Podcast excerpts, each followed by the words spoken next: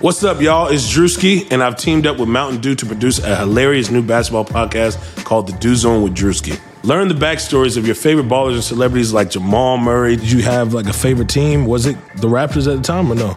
Was the Raptors even started around that time? Come on, bro. I ain't that old, fam. you talking like I'm 50. Taylor Rooks, A'ja Wilson, and many more. You won't want to miss this. Listen to The Dew Zone with Drewski on Apple Podcasts, Spotify, and wherever you listen to podcasts. Hey guys, quick public service announcement. In the introduction to the show you're about to hear, I am fairly certain I repeatedly referred to the guy the Knicks signed on Tuesday um, as James White as opposed to his actual name, Andrew White, which is the type of mistake that you make after uh, you record an intro following two straight hours of podcasting with three other people. Um, but no, the Knicks did not sign uh, James Flight White, who is 30 uh, something years old, and I'm fairly certain is playing somewhere in Europe. Um, just uh, FYI. Okay, on to the show.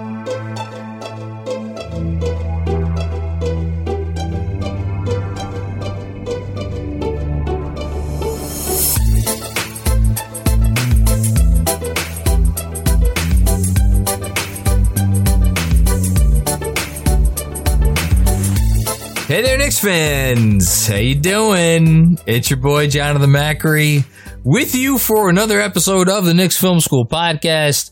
I- would like to think that my openings are getting more and more excited because we are getting closer and closer to Knicks basketball.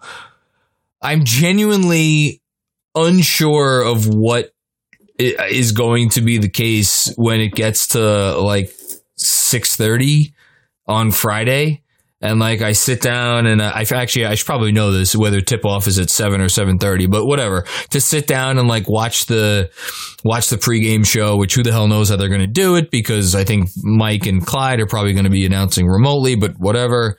Um, man, I'm just, I'm like thinking back in my mind to all the crap that I've written about over the last nine months, and now it's it's it's here. Now I, I get to watch basketball and, and write about basketball, like real actual games, and that's just I don't know. That's so awesome, and uh, I hope you are as excited as me because um, I'm very excited, and and I think we all should be, even if this team um, might not be very good, but hopefully they give us some stuff to uh, to be excited about this year. Um, so special treat to get you and all of us ready for the beginning of the season. We did a crossover episode um, this is part one. And, um, well, I'll say who the crossover guests are. So me and Jeremy got together in addition to our usual spot that comes out on Mondays. We got together again and we, uh, hooked up with the Locked On Knicks guys, uh, Alex Wolfe and Gavin Schall. Um, and we did three episodes, um, in which each episode features each one of us making a bold prediction for the year ahead, uh, where the Knicks are concerned. So the episode that you are about to hear um, features again Alex, Gavin, um, myself, and Jeremy each making one bold prediction, and then um, actually it should be up right now. Uh, the next two episodes of Locked On Knicks will will feature the rest of those bold predictions. So um, we had some fun with this. We just got done recording a few minutes ago as I'm I'm recording this intro now on Tuesday night. Um, yeah, so uh, this this will hopefully get everybody in a in a festive mood uh, for the beginning of the season. Um, a couple of the things I just wanted to hit on really quickly.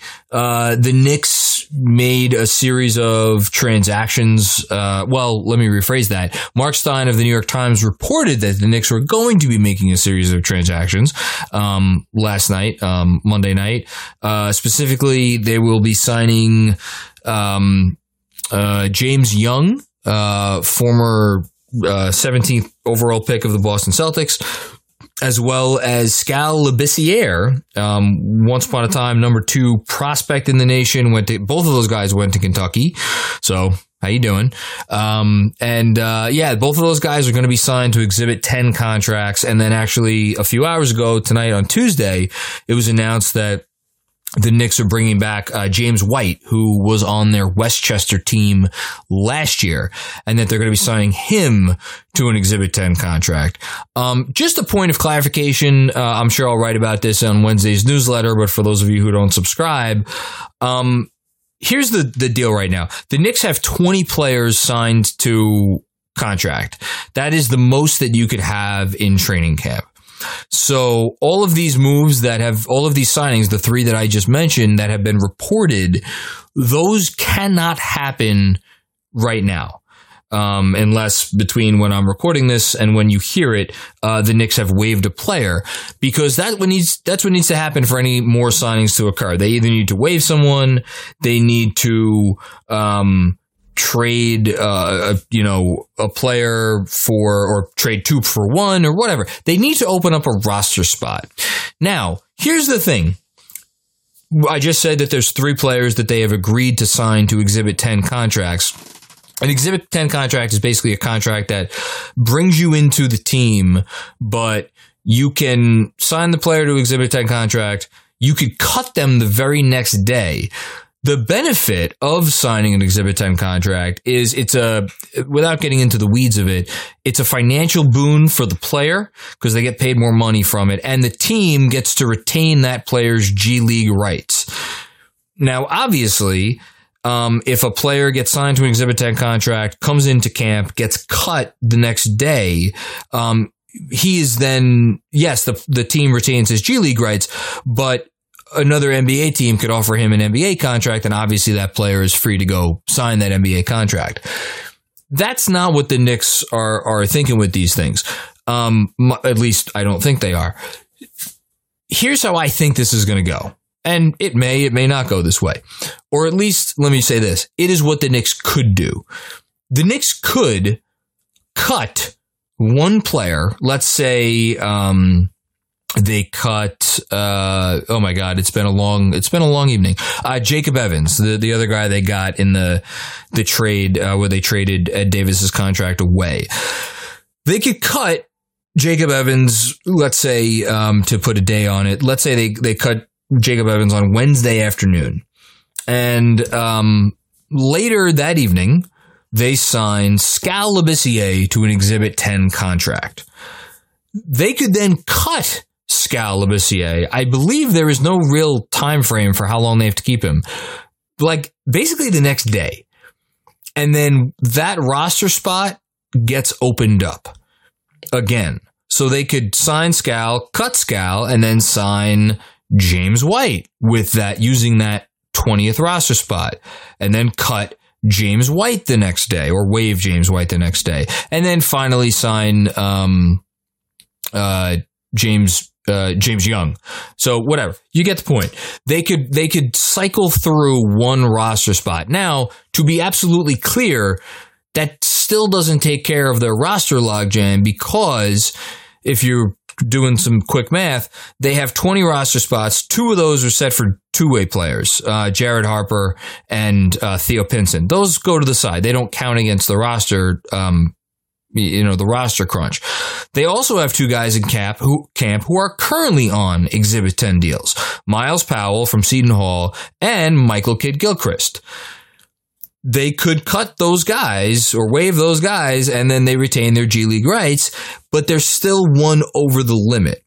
So if you are someone out there who is dead set on making sure that Omari Spellman and Iggy Brazdeikis and whoever else you know, get, you know, retained for the big league roster, here's the way that happens.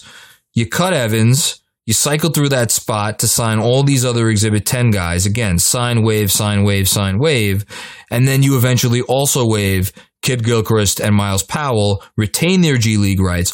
All of those guys get sent down to West, or up, as it were, to Westchester and there you have it. You're you have your 15 player roster. You have all these guys in the G League.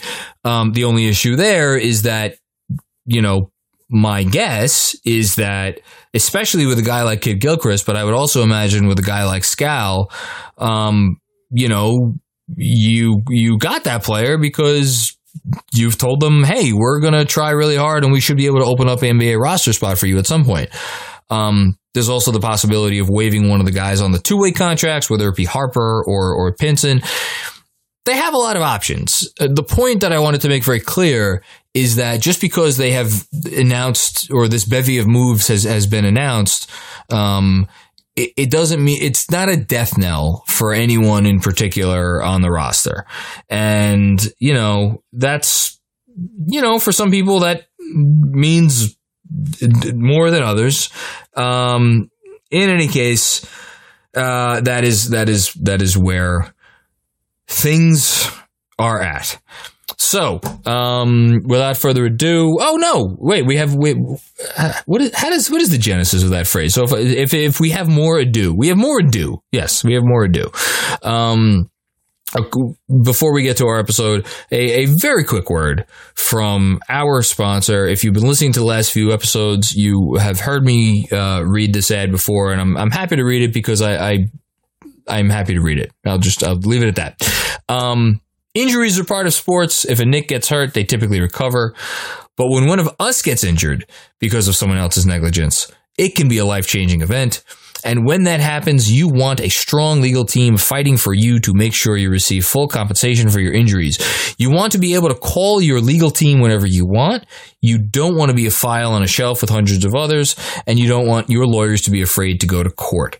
The legal team at Faruqi and Faruqi does a lot of things. They give every client their personal cell phone number to call 24 7. They limit the number of clients they represent at one time. And they have a long track record of taking whoever they need to to court insurance companies, corporations, the government, and most of all, they have a track record of winning. And while prior results do not guarantee similar outcome, you could learn more about Faruqi and Faruqi by visiting New York legal team excuse me, nylegalteam.com. One more time. I want to make sure I get that right. The letters NY legalteam.com. One more time.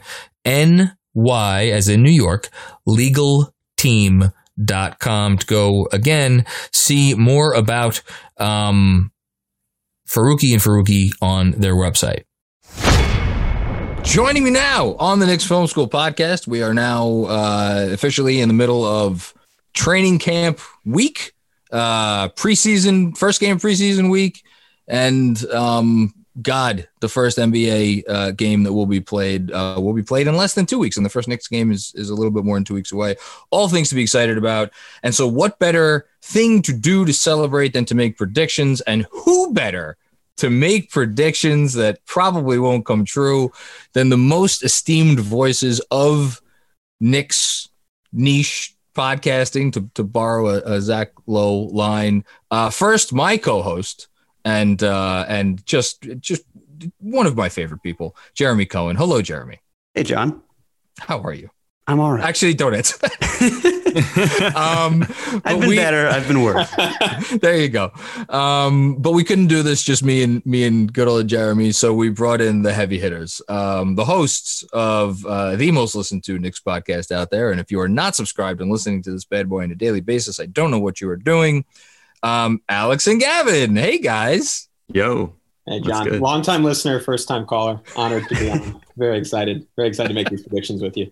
I think we're, uh, I, you know, you said most listened to. I think we're kind of volume shooters. I think I put it to you the one time, like since we do five shows a week, we're basically like Monta Ellis scoring 50 points on 50 yeah, shots. I was going to go with Luka. I mean, Luka, dirty little secret. He's only at what, 32 points something, 33? No, maybe a little bit higher, 33 points something, something like that. Yeah. I'll, I'll take Luka over Monta if we, if we ever I, am sure you will. Yeah. Um, okay, so here's how this is going to work. This is actually going to be the first of three episodes. Um, this episode obviously is, is running right now because you're listening to it, in which all of us will make one um, bold and that's the other thing I should have mentioned. These aren't just like, you know, Frank's going to average over a steal a game. No, no, no, no. We're putting ourselves out on a bit of a limb with these. Um, we're all going to make a, a, bold preseason prediction, one each on this episode, and then um, we will all uh, continue this conversation on Locked On Knicks, which is why, again, if you're not subscribed, you should subscribe to that. And we'll make a few more predictions on, uh, I think, two episodes of, of that show coming up um, later this week. So um, without further ado, I, I, wish I had straws that we would pick virtually, um, but I don't. So how should we decide this? Who's the who is? Um, I'm thinking of a number between one and ten. Jeremy. Four. Alex. Seven. Oh, I was gonna go with seven. It- Uh, it- Uh, tough shit. Now, you now got I can- uh, I'm really screwed here because I can go between them. I can Too, go too under, late, Gavin. It, it was seven. five. Hey. Uh, So- I- Gavin said Seven. se- I heard Gavin say paused, seven I was like, first. Oh my God, we're we're already I don't in need hot to. I don't need to get sick. I don't need to go. Um, Alex, wh- why don't why don't you choose? You could choose to go first. You could choose who goes first, and then I'm gonna, you know what? I'll just since Gavin was gonna get the number right anyway, I'll pass it to Gavin for There you go. One. all right, I guess. All right, I'm going to go with uh, what, what I will say is I was I was going to save the heavy hitting prediction um, um, for our podcast, but but since I'm first, I'll, I'll bring it out here. I was going to say something about Frank, but instead I will go with RJ Barrett and say that he is going to hit the following statistical benchmarks this year: 35 minutes played a game, 20 points per game. Five rebounds and four assists. Uh, my case is pretty simple. Uh, there's no one like RJ Barrett on the Knicks in terms of pedigree, style, uh, role, uh, need for him to show something this season, but also his actual ability to do those things on the court. Tom Thibodeau obviously has a history of relying pretty heavily on whoever his best player is at the time. He's not afraid to play that particular person significant minutes.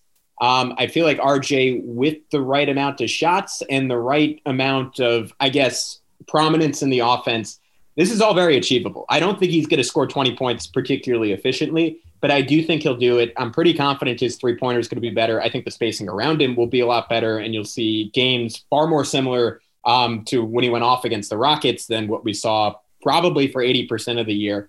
I, I do think this prediction is contingent on Julius Randle being dealt by the deadline, because if not, I, I just don't think he gets enough touches for it to get done. Um, but I do think that will happen, and I do think RJ, uh, given a big role, can put up these numbers, even if he doesn't do, do so in an ideal way in terms of efficiency and in terms of shot profile. Can, can I ask of the four, which are you most dubious about happening? Um, the points or the assists, the assists because there are just a lot of ball handlers that the You, Knicks you have. had five five rebounds, four assists, or the other way around? Yeah, so him getting the Okay. four assists is like a little iffy. I think he's a good enough passer to get that done. I think ultimately the 20 points is where I'm least confident. I, Oh. could, I think if I wasn't being bold, I probably would have capped it at like 17 or 18. But I, I do think it's with slightly better three point shooting. I think it's feasible he gets to 20. Yeah, I think the 20, the 20. Well, here's the thing. If he gets to 35 minutes, I think he's getting the 20 to the 20 points. I don't Yeah. think he's getting the 35 minutes. That's where I'm, that's my, Alex, you, am I, am I off here? Yeah, I mean, maybe, maybe not. It just depends on how reformed Thibs really is as far as his uh Oh, his, his wayward ways. yeah, well, I mean, because he's talked the talk about getting better about playing guys too many minutes. And but you know, he kind of I think talked the talk a little bit about that before the Timberwolves and then proceeded to play Wiggins and KAT and Butler like tons and tons of minutes. Yeah. Um, I think that I think ultimately RJ could hit 35 minutes because I think that my stance i with regard to Thibs and minutes this year is this, and it, I think this is basically how it's gone at every stop. He doesn't he doesn't like force the players to play that many minutes. I think that if the players think that they're physically capable of doing that, Yeah. and they choose to, and they're like enthusiastic about it, then Thibs will play them that many minutes. Although Uh, Wiggins was winded a few times, like that was a, a running theme. I feel like in Minnesota occasionally, where Yeah. Wiggins would like it would be like two minutes left in the first quarter, and he, Thibs hadn't taken him out, and you'd see him like with his you know hands on his knees or Well, whatever. maybe So- maybe Thibs was the one that inspired Wiggins to put on, you know, 40 pounds of muscle or whatever this offseason, whatever that meme is going around. did he get jacked? He get he got pretty jacked. Yeah. I mean, I, I saw the to the meme, but degree I- that I- the meme is, but yeah, he got. Okay. the meme All right. was someone I I don't remember who, but someone it, maybe it was just a random tweet that I saw that got barely any interaction. No, I saw it thought- too. It was his head on Giannis's body, right? No, no, the one that I saw was someone someone took his arms and like Photoshop blew them up to be like enormous and then was like uh like breaking Andrew Wiggins says he put on like 400 pounds of muscle this offseason or something. great. And it's with these like giant like Photoshop enhanced arms.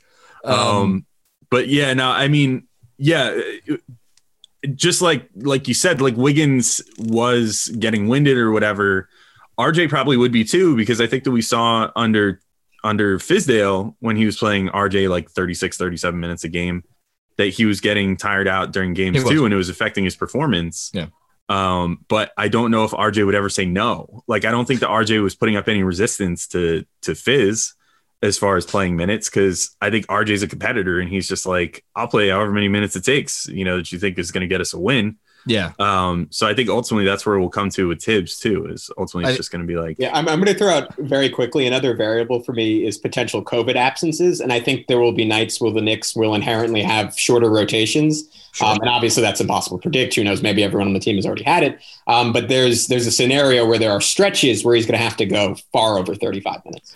Yeah, Mhm. no, I, I, all, all good points. Um, I'm writing all these down by the way because I'm holding, I'm holding us all to these. Whoever, whoever gets the most gets. Uh, the other three have to chip in for like a bottle of scotch. Uh, props to you Jeremy, for writing them down. It, sorry, props to you for writing them down on pen and paper. Considering we literally have a digital log of them on Twitter in a DM. my mind, my mind doesn't work like this. Um, J- Jeremy, we should do some Twitter polls following this up. Anyway, uh, Jeremy, you want to give us your first? Yeah. Uh, well, just quickly, um, I think absolutely what you guys are saying makes a ton of sense. Also, in terms of um, how many shots RJ Barrett is taking in order to get 20 points. Um, I think if he, if he if he uh, you know gets to the rim quite a lot, if he's if he improves his finishing, especially if he's able to you know even be ten percent better from the free throw line, then he's definitely going to get closer to that that twenty point mark.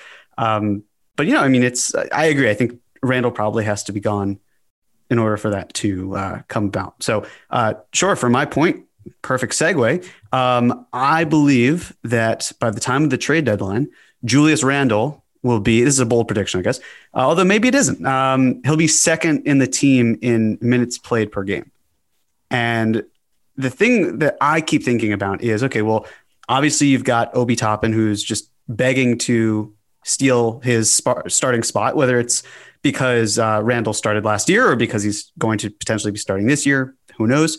Um, but the idea as well that it would mean that he has to be so good that he stays on the floor for that period of time. Um, and that the offense can, in some ways, flow through him in a way that it was destructive last time. Um, maybe it can be more constructive this time. I'm, I'm still skeptical, but um, the idea of Thibs running veterans, uh, we know that he maybe doesn't play rookies and second year players quite as much as um, we may think. He definitely likes the veterans. So getting a guy like Julius Randle, who obviously is very close to Kenny Payne, figuring out some sort of rotations where he's able to log significant minutes, uh, trailing only in this case RJ Barrett. Um, I'm going to put that as my first bold prediction. Yeah, I think all, all I would throw out there is um, we talked about a little bit because we got a mailbag question about Obi and Julius Randle playing together, and Alex and I both uh, pretty immediately came to the conclusion that's not at all tenable. So I'm I'm just interested to see what that looks like because I think if Randle is second in minutes, that means him and Obi. There's obviously some overlap, and does that mean one of them is a small ball five, or are you trying to go super big? Which I don't. I personally think doesn't make any sense. But I also think, to your point, Jeremy, I wouldn't be shocked if it happened. I'd go with the I'd go with someone playing small ball five. It's and just th- from the thinking of like, you know, Nerlens Noel played. Uh, you said this the other day on our pod, Jeremy. He played 18 minutes a game last year. The season before that, he only played 13 minutes a game. I mean, he might just be a 15, 16 minute a game player in a perfect world. Um, you know, Steven Adams was a little banged up last year. Part of the reason why maybe Nerlens got even more minutes than he's accustomed to. Mitch is, you know, listen, it's it's the great it's the great unknown with Mitch. When can he get up to 30 minutes a game? I mean, who the hell knows? But if you're asking me if there's five minutes a game where those guys could share the floor, yeah, I think there's five minutes a game where they could where they could share it. But we'll, you know, we'll see. Um, all right, Alex, it's this is my part of the show, so I'm I'm gonna punt it to you so I can go last. Um, what's your? Um, I'm gonna turn it to you. Yeah, what do you what do you Uh, got? I was just going to briefly add to that Oh, please. that discussion. The the mailbag question that we got asked was apparently I don't know where exactly he brought it up, but Alan Hahn, may, maybe it was on his show or maybe it was somewhere else, brought up that they're entertaining playing Obi Toppin at the three. And if that ever happens, I mean, it's going to be a strong discussion between what was more disastrous, playing Obi at the three or playing Kevin Knox at the two. Like as far as horrendous Well, decisions. Alex, there's a world where we see both of them together this year. Can you imagine the ultra big line? That would be Mike Woodson's wet dream. The- the With East RJ at the point, lineup. right? Yeah, or- RJ or running Frank at point. Yeah, one Oh, of Yeah. Frank at the point. Okay. Yeah. Or I Randle would at the point, and then you got to just you know make it even bigger from there. Yeah, I mean, you could do like Randle at the point, Knox at the two, Obi at the three, and then Nerlens and Mitch at the four and five. That's the Or, or you could have man DSJ lineup. as a rim running five if you really want to invert the offense. That's true. Yeah, you could Yeah, invert Old it. Yeah. switcheroo there. Yeah. Yeah, DSJ, man in the middle. You got you got ups. Show The it. Lakers, the Lakers ran out lineups where I think everybody was six. Well, how tall is Danny Green? Danny Green might have been the shortest one. He's like, He's like- six, five. Sixers Yeah, but- did it too, where they had uh, what was it like Richardson and Simmons That's and true. Bede, Yeah. A couple other guys. Hey, listen, Bias. Yeah. East is Bias, East yeah. is East is big, man. East is big, man. So is the West, apparently. I don't know. Perfect Whatever. transition to you. You're the tallest person on here. Yeah. All right. The oh, to the, me, the right? crossover is big, man. All right. All right, my first prediction, and this one, this one actually overlaps. I, I like semi cheated. I didn't think of a new one for this one. This one overlaps with the one that we recorded for the Locked On NBA uh, national show. And you know, Macri, this is me like basically spitting in your face and spitting in your sources' faces. Um, Hold on, let me get a towel. because I refuse to believe anything else. And this is probably just me being blind.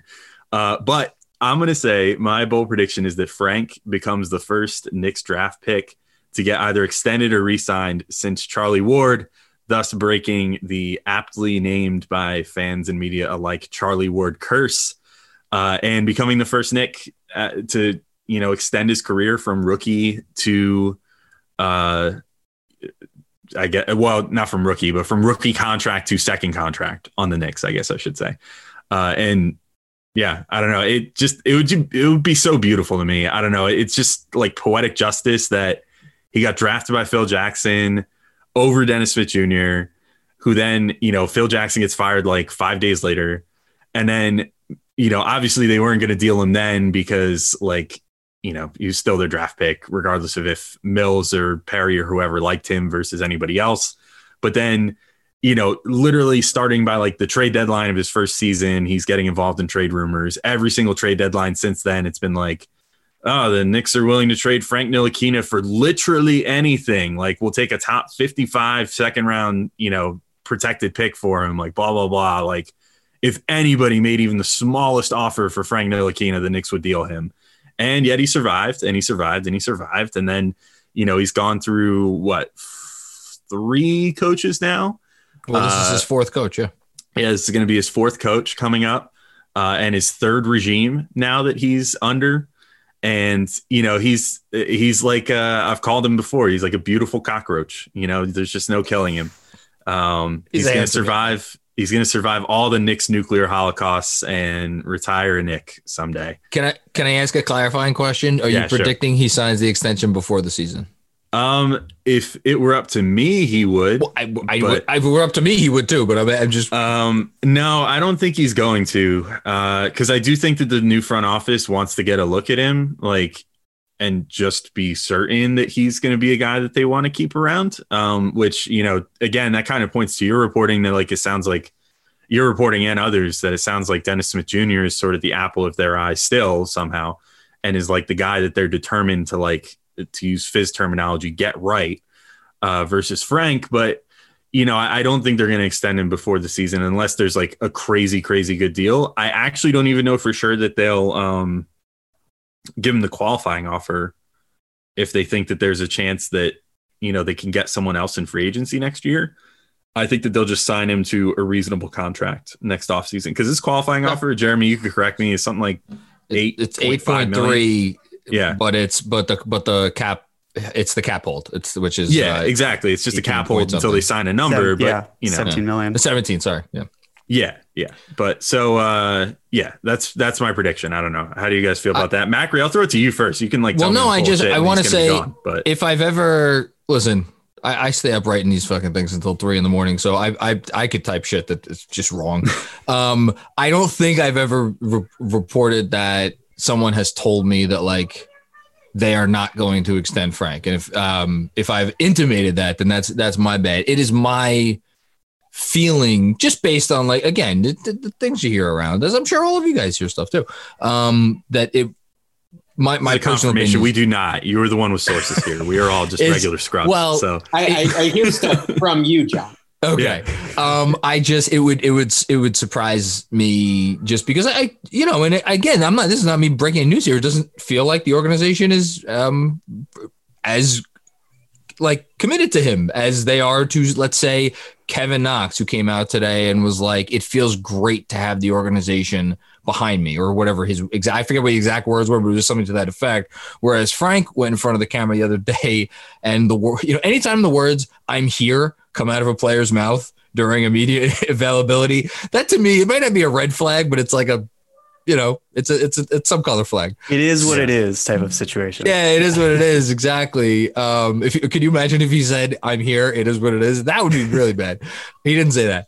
Um, I guess my my only not pushback, but my only um, uh, thing that I'm wondering about is you that would be that would assume that things went really well. Not maybe maybe not even really well. Things went well this season. Like Frank was happy, the team was happy, everybody was happy, and I think that presupposes that both the team and the player are on the same page about what the player is. And I don't think the team is on the page that Frank Ntilikina is a point guard. And I just wonder, is there a part of Frank Ntilikina that wants to still be on that page? Um, so that's the only thing I guess I I I wonder about. Um, Jeremy, what do you what do you think on this one? I would say, you know, Monte Morris just signed an extension that was three years, $27 million. Nice. And Nice- Morris nice is, yeah, I mean, he went from a two way player to earning an average of nine mil a year. That's great. He, to me, is a really interesting case study because of the fact that he's a few years older than Frank is now. Um, and he's certainly much better in terms of how he's able to operate. He plays for a winning team. He's incredible when it comes to his assist uh, to turnover ratio. At least he set the record in college for the best one of all time. So he he's a pure point guard who's excelled in the NBA. Um, Frank has not gotten to that point yet. So the idea of will Frank come close to producing at that level three years from now, I'm not sure, uh, truthfully. So if you're the Knicks, I can understand why, you know, if you throw out that $8.3 million uh, qualifying offer and he takes it, then he's got a no trade clause. Can't really do much with that. It's a little bit tricky. Um, and if you offer him something that's lower right now, it'll probably be looked at as an insult because the idea of making of Frank's salary for 2021, 2022 being on par or lower than what he's making this year, um, I, I don't think he'd take too kindly to that offer. I, I don't know if anyone really would, knowing that you're on the upward trajectory of your career and yet you're making less than you would be. So, um, hopefully, you know, he does get paid. I'd love to see it. I think it'd be bold to say that he does get a contract before the year is uh, before the offseason's over. Um, but no, I, I would. I mean, I'd love to see him break that Charlie Ward course. That'd be amazing. Curse. We all would. Fantastic. We all would. Um, Gavin, anything anything to add? No, only that I would love to live in that world, but it would um, be antithetical to one of my predictions to agree with Alex. So I will say that I, I don't think it will happen, and I'd encourage everyone to listen to Locked On Knicks to find out what that prediction is. But before that, John, I know we still have one final one left. Basi- Yes. basically, you just witnessed the breakup of Locked On Knicks live on Yeah. podcast. It was it was bound to happen eventually. And we got the video of it too now. Yeah, it's good. Um, I will say that I think this is the. Gosh, I don't know what I think is more unlikely, this or or yours, Gavin. Not not. I don't want to. I don't want to piss on your parade, Gavin. But just man, thirty five minutes and twenty points. That's a lot. Um, You're on bold. Yeah. Uh, well, so mine I think is probably going to come in as like the least hot uh, of these of these takes, which is that um, one Dennis Smith Jr. I think will start game one. That's I don't think that's a particularly bold prediction. Uh, I think the bolder part is that I think he's going to play well. Um, what is well? You know, I, I I don't. I'm not. I'm not comfortable putting any numbers on that because I'm I'm a bit of a wuss. Uh, but I think it'll be good enough that Knick Nation universally looks at this and at him and is like, "Wow, that's that's the guy that we that we wanted to get in the Porzingis trade, and and we're cool with this." And like, yes, let him run with the job. Can't wait to see where this goes. Where it goes from there, I don't know. Does he sustain it? Does he play like that for two weeks and get traded? I'm not comfortable saying either of those things, but I think when you when you have a situation like this where the problems I'm I, I to me, they're they're all above the neck. They're all above the neck, and not to say that those are easier problems to fix. If anything, they might be harder problems to fix. Um, but I think, you know, I don't know. I could see the relationship with Thibs going well. As crazy as that is to to say, um, maybe who knows? Maybe Dennis Smith Jr. is one of those guys that always needed a coach like like Thibs. Maybe might not be so crazy. Um, yeah, that's my bold one. Um, so feel free to shoot that down, anybody. I don't I don't know what you guys think. My counterpoint to the whole did he need a coach like Thibs thing would just be didn't he already have a coach with this the renowned and respect of Thibs and sort of the the rep for being a hard ass in uh Carlisle already? And, that- then Carlisle got a better better looking girlfriend the next year. Yeah, but ultimately, like, I don't know. I mean, it was sort of on Dennis Smith to adapt or die in that situation, right? And, And he he, chose die. Yeah, but I Uh, think he needs to feel loved. That's my point. I think it's for Uh. Dennis Smith Jr. It's all about feeling loved, and Do I you think Thibs is gonna make him feel loved? I I think think the Thibs I is gonna think- make him feel like a piece of shit sometimes. But that, But- that could be Johnny Johnny Bryant or Johnny Bryant, not Johnny. Yeah, Johnny true. Bryant helping to balance that out. But And- that's why they brought in these guys, right? The Johnny Bryants, the Kenny Paynes, the the Mike Woodsons. Like these are guys who make players feel special. And is is Dennis Smith Jr. willing to give the organization that chance? I don't know. The one thing I will say, um, he's up for a payday, um, and if I, this is something I will put out there, I think money matters to him. I think money Yeah, absolutely I mean, matters. To It matters to everybody. It, he's literally. I mean, I think I said this on Locked On Knicks like in the last couple of days, and probably also said this on the Locked On NBA preview show that hasn't come out yet. Not to spoil too much, um, but he's basically. I mean, if he if he plays like he did last year again this year, he might literally not get a second NBA contract. Oh, he's playing in China then in eighteen months. Yeah, yeah, like or Europe or whatever. Europe might not even want him because he's not a Europe style player. like he would probably go to China Stop and be like here. he would be like the new Quincy Douby, you know, like dropping like 80,000 points after Yeah, flaming out in the NBA. Um, and they'd love him over there. Maybe he would become Marbury's apprentice. Yeah, Uh, that's a good one. Same and, you, you know, end up that way. But yeah, no, I mean, he's, if he puts up another year like last year, he's out of the league, period. Or he gets one or two more failed shots and then he's done. Yeah, Uh, and, and that's it. in my defense, a lot of people like I've been I've been saying some version of this in like my newsletter over the last few weeks, and people are responding to me like, "How in the world can you think that he deserves another chance based on what he did last year?" And my response was always like, "If he comes out and he does what he did last year again, then he's he should be like cut like immediately." That's Mhm. not what I'm presupposing. I'm presupposing he comes out and he looks like a, a different player, but you know, Yeah. Yeah, no, so that- obviously. yeah. Yeah. But And- like you were saying, like what constitutes better? And I'm like, I mean, I think I think he's I think he is his rookie year self, but like five to ten percent more efficient in every way, meaning more efficient from the field, more efficient in terms of turnovers, more efficient in terms of like trying hard on defense all the time. Not like a huge, but like just a, a- enough. Because I Mhm. think that dude that we saw as a again, he wasn't a good player, but he did stuff, and I think you know there, there there's a version of that guy that can help a team. So that's. Gavin, what were you gonna say? I, I just I think the argument for it was that he was, and I think this is what you're getting at, uh, John. He he was he was broken last season. It wasn't that wasn't who he was as a player because that guy looked like he could barely play college basketball. He, Yep. he absolutely couldn't shoot. Was completely indifferent defensively. I mean, he looked like, frankly, that he had other stuff on his mind, which we know he like dealt with a tragedy last year. Intuitively, it makes it would it would affect anyone. It's incredible sometimes when it doesn't affect other players more. And I think you almost have to throw out last season because statistically, it was like the worst shooting season a perimeter player has Oh. had in modern NBA history, right? He was the worst player in the NBA. I feel comfortable saying that. The worst like rotation the player. worst rotation player in like a couple of years in terms of his efficiency numbers. Like Yeah. was, you you don't see like young Ricky Rubio was sort of similar. You really don't see numbers like that um, in the NBA, and that makes me think, okay, this is a complete outlier. I want to throw this out. Again, going back to Alex's point, though, the question I have, I mean, is how adaptable is this guy? How willing is he to play a role that he didn't play his entire life before the NBA?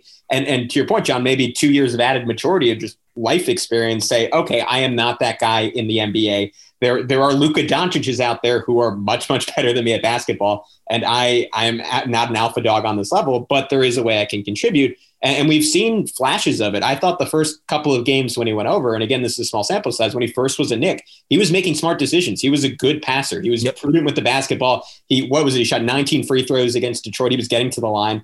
There's a mold for him to be an effective NBA player. Um, the shot has to be dramatically improved. That's the biggest thing. I, I think for him to have a future as a rotation guy in the NBA, he has to be able to hit free throws at over a 75% clip because that's where he's going to make his money with his athleticism, his ability to get to the basket. And if he can do that, if he can shoot 75% from the line and 35% from three, which is an exponential improvement from last season, it's a meager improvement from when he was younger.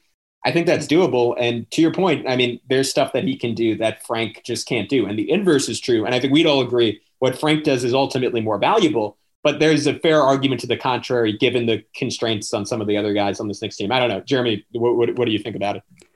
Well, John knows this, but I keep going back to the point of if you can't play with Luka Doncic, who can you play with? And so for me, it's it's the idea of I don't know what Dennis Smith Jr.'s future is, but I don't know if he's necessarily a winning player. I'm dubious about that.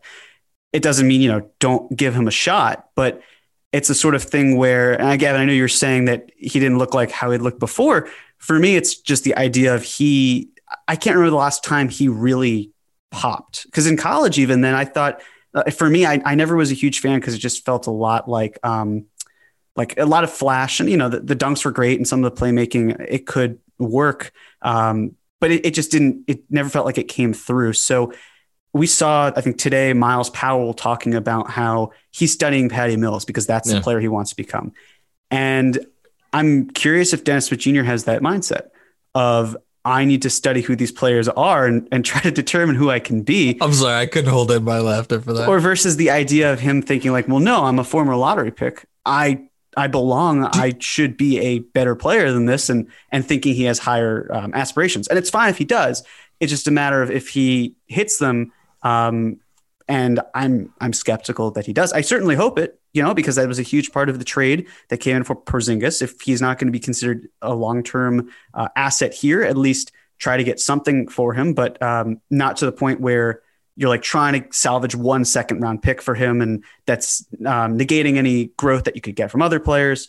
So I, I don't know. Part of me thinks that what you're saying, John, might be the boldest of the takes that we've had, Ow. and that he Shots start fired. the starting part is not Shots bold part. fired. I think he could definitely be a starter. The playing well. I'm sorry, Alex. I, know you're still on the the DSJ train, but um, it, I don't know. It's uh, I I hope to be wrong here. I just what we've seen in the past doesn't necessarily prove that he will play well. It, it's, I'll, I'll, change. uh, what were you gonna say? Sorry.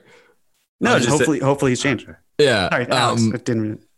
Um, I just want to say you bringing up the Doncic thing, like who doesn't want to who doesn't want to play with Luka Doncic? It reminds me of when Kyrie Irving didn't want to play with LeBron James anymore, and Dennis Smith Jr. thinks of himself as like a Kyrie Irving esque player, and that's not. It's like that's not an exaggeration. Um, so yeah, it kind of made sense. Um, Alex, final final word, and then we're closing out this part of the episode. I was just gonna say I want to clarify that I don't I don't like hundred percent think that Dennis Smith Jr. is gonna like I've joked about it on Twitter and whatever, saying like I'm dedicating my life to like the cause that Dennis Smith Jr. is gonna be better. I'm not hundred percent sold on it. You know, a lot needs to happen for him to reach plus player. I do think like certain aspects of his game have been overlooked. Like I don't think he's a great point of attack defender, but I think he's actually a decent team defender.